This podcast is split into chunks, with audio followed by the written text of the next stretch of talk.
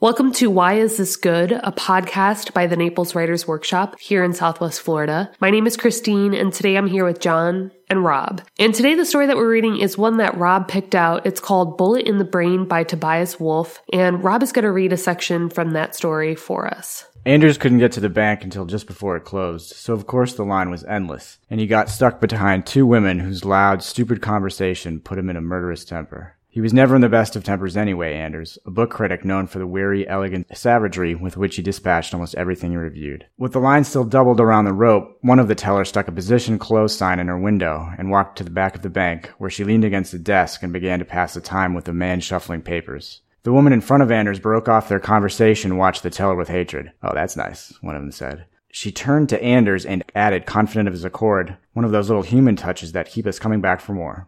Anders had conceived his own towering hatred of the teller, but he immediately turned it on the presumptuously cryberry in front of him. Damned unfair, he said. Tragic, really. If they're not chopping off the wrong leg or, b- or bombing your ancestral village, they're closing their positions. She stood her ground. I didn't say it was tragic, she said. I just think it's a pretty lousy way to treat your customers. Unforgivable, Anders said. Heaven will take note. She sucked in her cheeks, but stared past him and said nothing. Anders saw that the other woman, her friend, was looking in the same direction. And then the teller stopped what they were doing, and the customers slowly turned around, and silence came over the bank. Two men wearing black ski masks and blue business suits were standing to the side of the door. One of them had a pistol pressed against the guard's neck. The guard's eyes were closed and his lips were moving. The other man had a sawed-off shotgun. Keep your big mouth shut, the man with the pistol said, though no one had spoken a word. One of you tellers hits the alarm, you're all dead meat. Got it? The tellers nodded.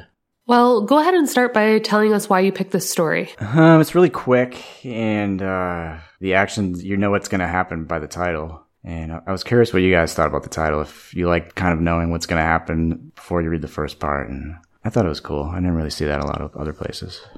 I thought you picked this one because it's about a critic getting shot in the head. I was like, I wonder if that's why you wrote it that way. But it, uh, it does a lot more about writing and uh, criticism and all that. I thought Bullet in the Brain as a title, though, could have gone a lot of ways. And I'm pretty bad about like reading a title and keeping it in mind as I go through a story. For me, I usually kind of finish a piece and then go back and refer to the title. And that's kind of when it all coalesces for me. In this case, uh, Bullet in the Brain could have been something like shooting yourself in the foot almost. I think for me, the tensest part was just this confrontation in a public place with a character that you kind of hate, but um, at the same time, you kind of want to see him stick it to these women who are being rude. And then, like, by the time he was shot, I was smiling. And I don't know why. It was a weird payoff. Yeah, it's a bit of a comedy, I think, too, yeah. Oh, yeah. Yeah, bullet in the, the title, it could be metaphorical. It doesn't have to be literal. Right. So it didn't really give it away for me. I think I already knew that he was going to get shot, so maybe that's what gave it away. And initially, before I read the story, I already knew how it was going to end. Yeah, if you have an idea um, what the ending is. I think there's something too to be said about the fact that this is a short story, and yet our character was shot and killed a little less than halfway through. And so he's dead halfway through, and yet we still have all of this story left it should be boring by that point. You've kind of given it away. And yet some of the best parts of this piece come after the fact. And when the bullet is actually tearing through his brain, what he's not remembering. And then when we land on that very nice, uh, sort of final memory. And I thought it also could have been a little overdone if he had said something different with some of those final graphs rather than saying he did not think about, he did not think about. I think maybe a less experienced writer might have drawn that out and said that the character did think about those things. And it might have ended up um, a little overdone or a little trite, and maybe really made that moment seem like it's everything you expect it to be when you're told that your life is going to flash before your eyes. And I love that he ended on this scene that uh, might seem kind of simple um, on the baseball field, but for this man, this this main character who's a cynic and a critic, it really does sound like the last time he was truly happy. Yeah, absolutely. He has great sentences too. I think that's um, what I noticed by just reading it first. Really long, and there's a lot going on, but it's fun and pretty easy to read. So yeah, he's got a real command on the English language here, obviously, and there's no word that's overused. There's no word that I would swap for another word. I love too how he just kind of lays the character out in that first paragraph. He describes him as a cynic who addresses everyone with this weary savagery, he calls it. And you can just tell that this is a character that's exhausted by everyone. Yeah. I, I, this line in the last paragraph, speaking of the bullet, he says, In the end, it will do its work and leave the troubled skull behind, dragging its comet tail of memory and hope and talent and love into the marble hall of commerce. That's beautiful. Beautiful line. Yeah, you can really spin it. Yeah, he's good. And again, I, I think maybe a, a less experienced writer might have ended this story with the bullet somehow or with the shooting. And then to kind of leave the character in this place that he's only really taking in again for the first time in that moment when the bank robber has the gun pressed up under his chin and he's forced to kind of look toward the sculptures at the ceiling. And the narrator here, the writer, is is leaving this character in this place that he's not all that familiar with, but this is where the buck stops for him. I think he could have ended the story maybe even before the last paragraph. Without it, Yeah, the second to last paragraph when he goes and takes the field and he's in a he's in a trance, repeating them to himself. Well, that's where his original love is revealed. right? Yeah, but it would have been nice to see him just have a nice abrupt ending. But I, I like this ending too. It's awesome. I find that sometimes in the stuff I write, I'm like, all right, I could have two endings here. Which one do I pick? That's right. Yeah, it's killing your darlings. Yeah, it's part because of it. these are both great. Yeah. I don't know. Then again, maybe I'm just kind of in love with these lines at the end. Not the the bit about the bullet tearing through the brain, but the way he describes the field and the shadows lengthening on the field as he, you know, puts his fist into his leather mitt over and over. Well, yeah, that I mean, I think that's why that second the the final paragraph is the final paragraph is because it gives him it's about time, time to to hang out and enjoy what he used to enjoy way back in a autumn day. And I think even up until then, he's still describing that moment where the bullet is passing through the brain. Um, we've been in that that second or that moment all the way up until this last paragraph. And I think that takes a lot of effort. Um, do you guys remember one of the last stories we read, The Midnight Zone by Lauren Groff? Mm-hmm. I went and bought that book and tore through it in like two days. No, is it good? So good. But she has these scenes where she describes hurricanes and she describes them slowly. Instead of just saying like the hurricane tore through, she describes what might have been like a, a 30 minute thing for pages and pages. And it's not so much a run on sentence, but there's the sense that um, the words are all kind of like tumbling together, kind of rushing out. And there's something uh, really expertly done if you can draw that out without boring your reader because it was all really interesting. And I felt like that was what he was doing with those last like five paragraphs. Just enjoying himself. Yeah. Yeah, but I wasn't bored. No, absolutely not. It's an, the story is fucking awesome. yeah, it is, and it wasn't indulgent. Um, this one just like took such a turn for me because I wasn't expecting. I wasn't expecting him to necessarily get shot. yeah, I wish I didn't know that he was gonna get shot. For some reason, the first time I heard about it, like, yep, it's about the guy gets killed. I think the title did linger in my head. So when he was being uh, the crit- his critical self with these these bank robbers, Yeah, that was hilarious. yeah, it was hilarious. But I kind of was like, oh, he's gonna push them too far, Yeah. and that's where the title comes from. But I, I- so I'm waiting for it. I didn't know before I started reading, but you know, you can tell like this guy's not long for this this situation. Which feels kind of punchliney, which I really like. Yeah. Oh, that's why the bullet in the brain. All right. Well, what else do you guys want to say about this one? I wanted to say something about the first line. Sure. There's um Yeah, that's a good. there's one. an art for for first lines, right? And There's this a- isn't sorry. There's an art or an arc. Oh, an art, Yeah, an art, yeah. Um, uh, for first lines, and how do you get the reader to just instantly invest? And this isn't like the greatest first line in the world, but it is definitely one that draws you in. You know, Anders couldn't get to the bank until just before it closed. So of course the line was endless, and he got stuck behind two women with whose loud, stupid conversation put him in a murderous temper. I think you know he's you're setting up, or the the author is setting up immediate conflict, um, and immediate character. So you you get this. Uh, I mean that line, that the phrase. Of course, the line was endless. Right. Um, is his thoughts? You know, he's I don't know. It just gets you right into the head and the headspace of the character, like immediately, and into a uh, a situation that's it's not the main conflict of the story, but it is conflict that we can we can relate to and get invested in. So I thought it was a great example for a first line. I thought too, like the perspective for this one, the, the point of view for this one is great, right? It's like this close third. So it's like you said, he's describing that scene at the bank. Of course, like that's what Anders would think. But, Oh, yeah. but by the end, it's the narrator that's like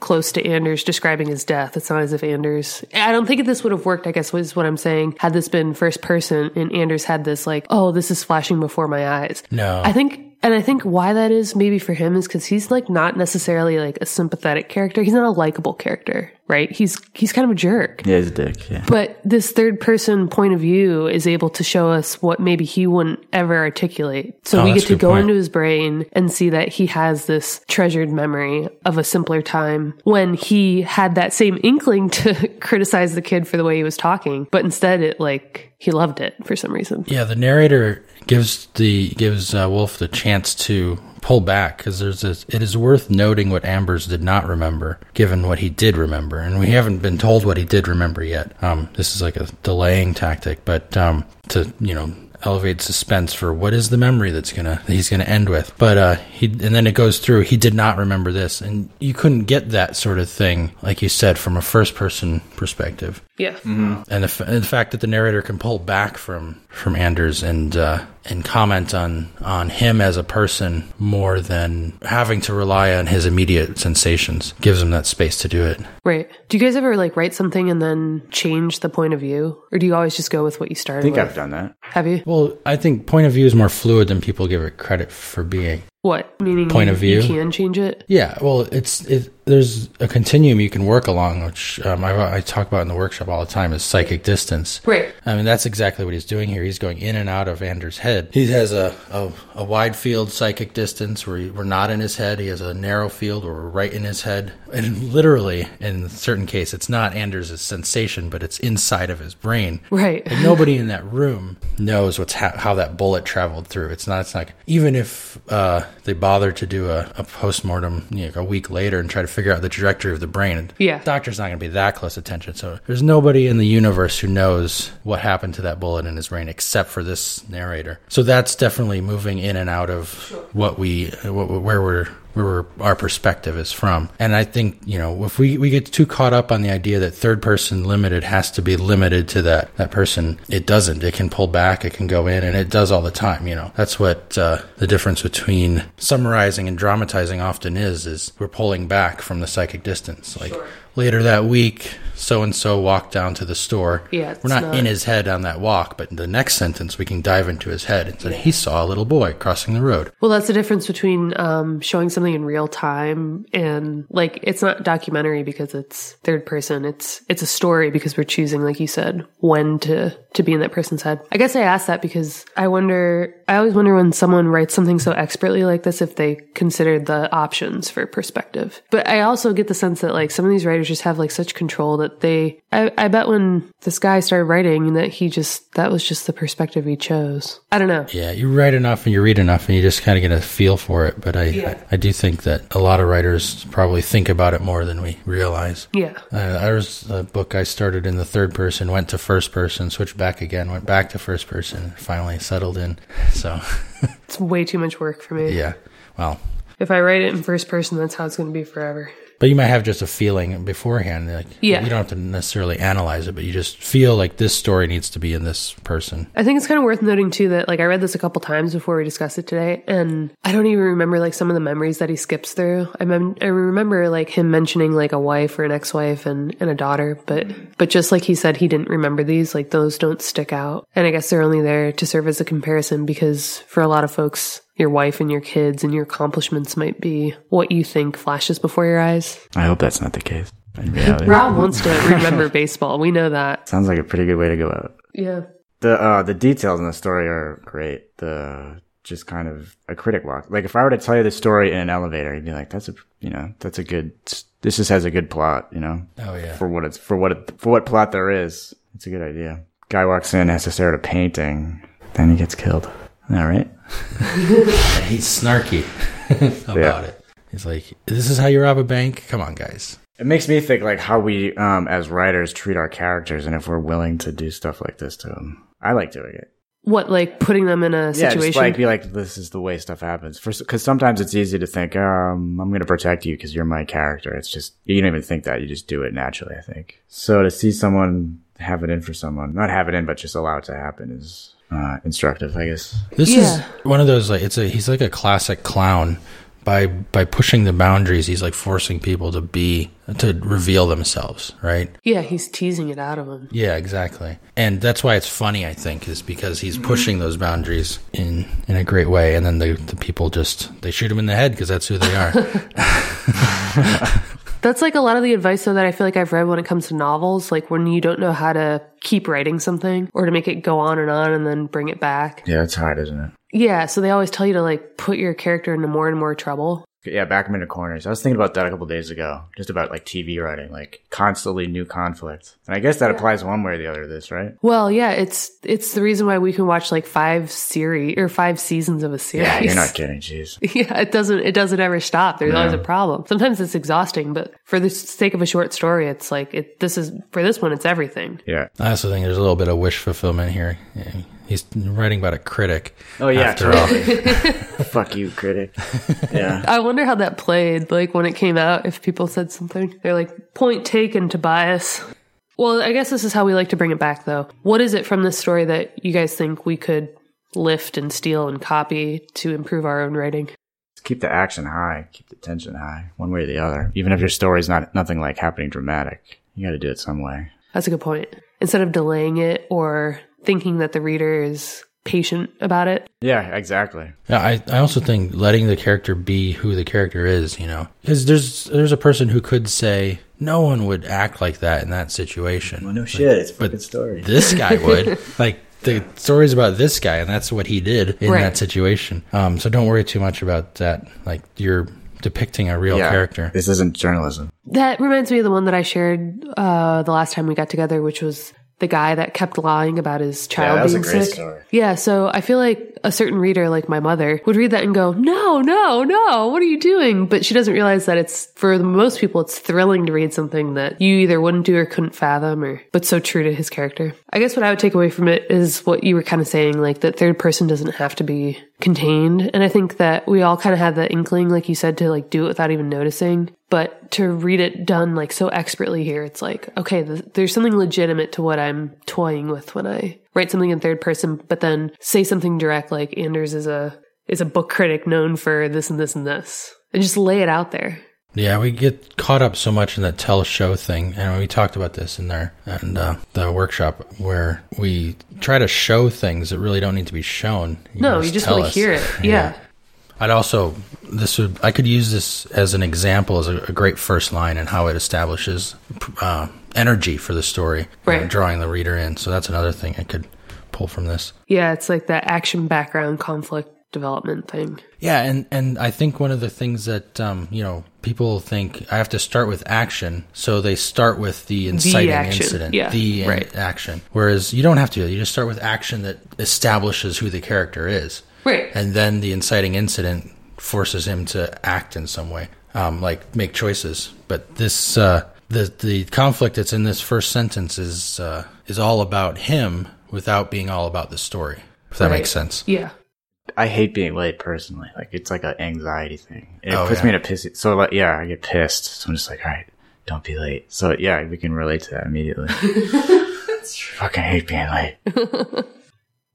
Okay, cool. I guess that's good for this one, huh? Mm-hmm.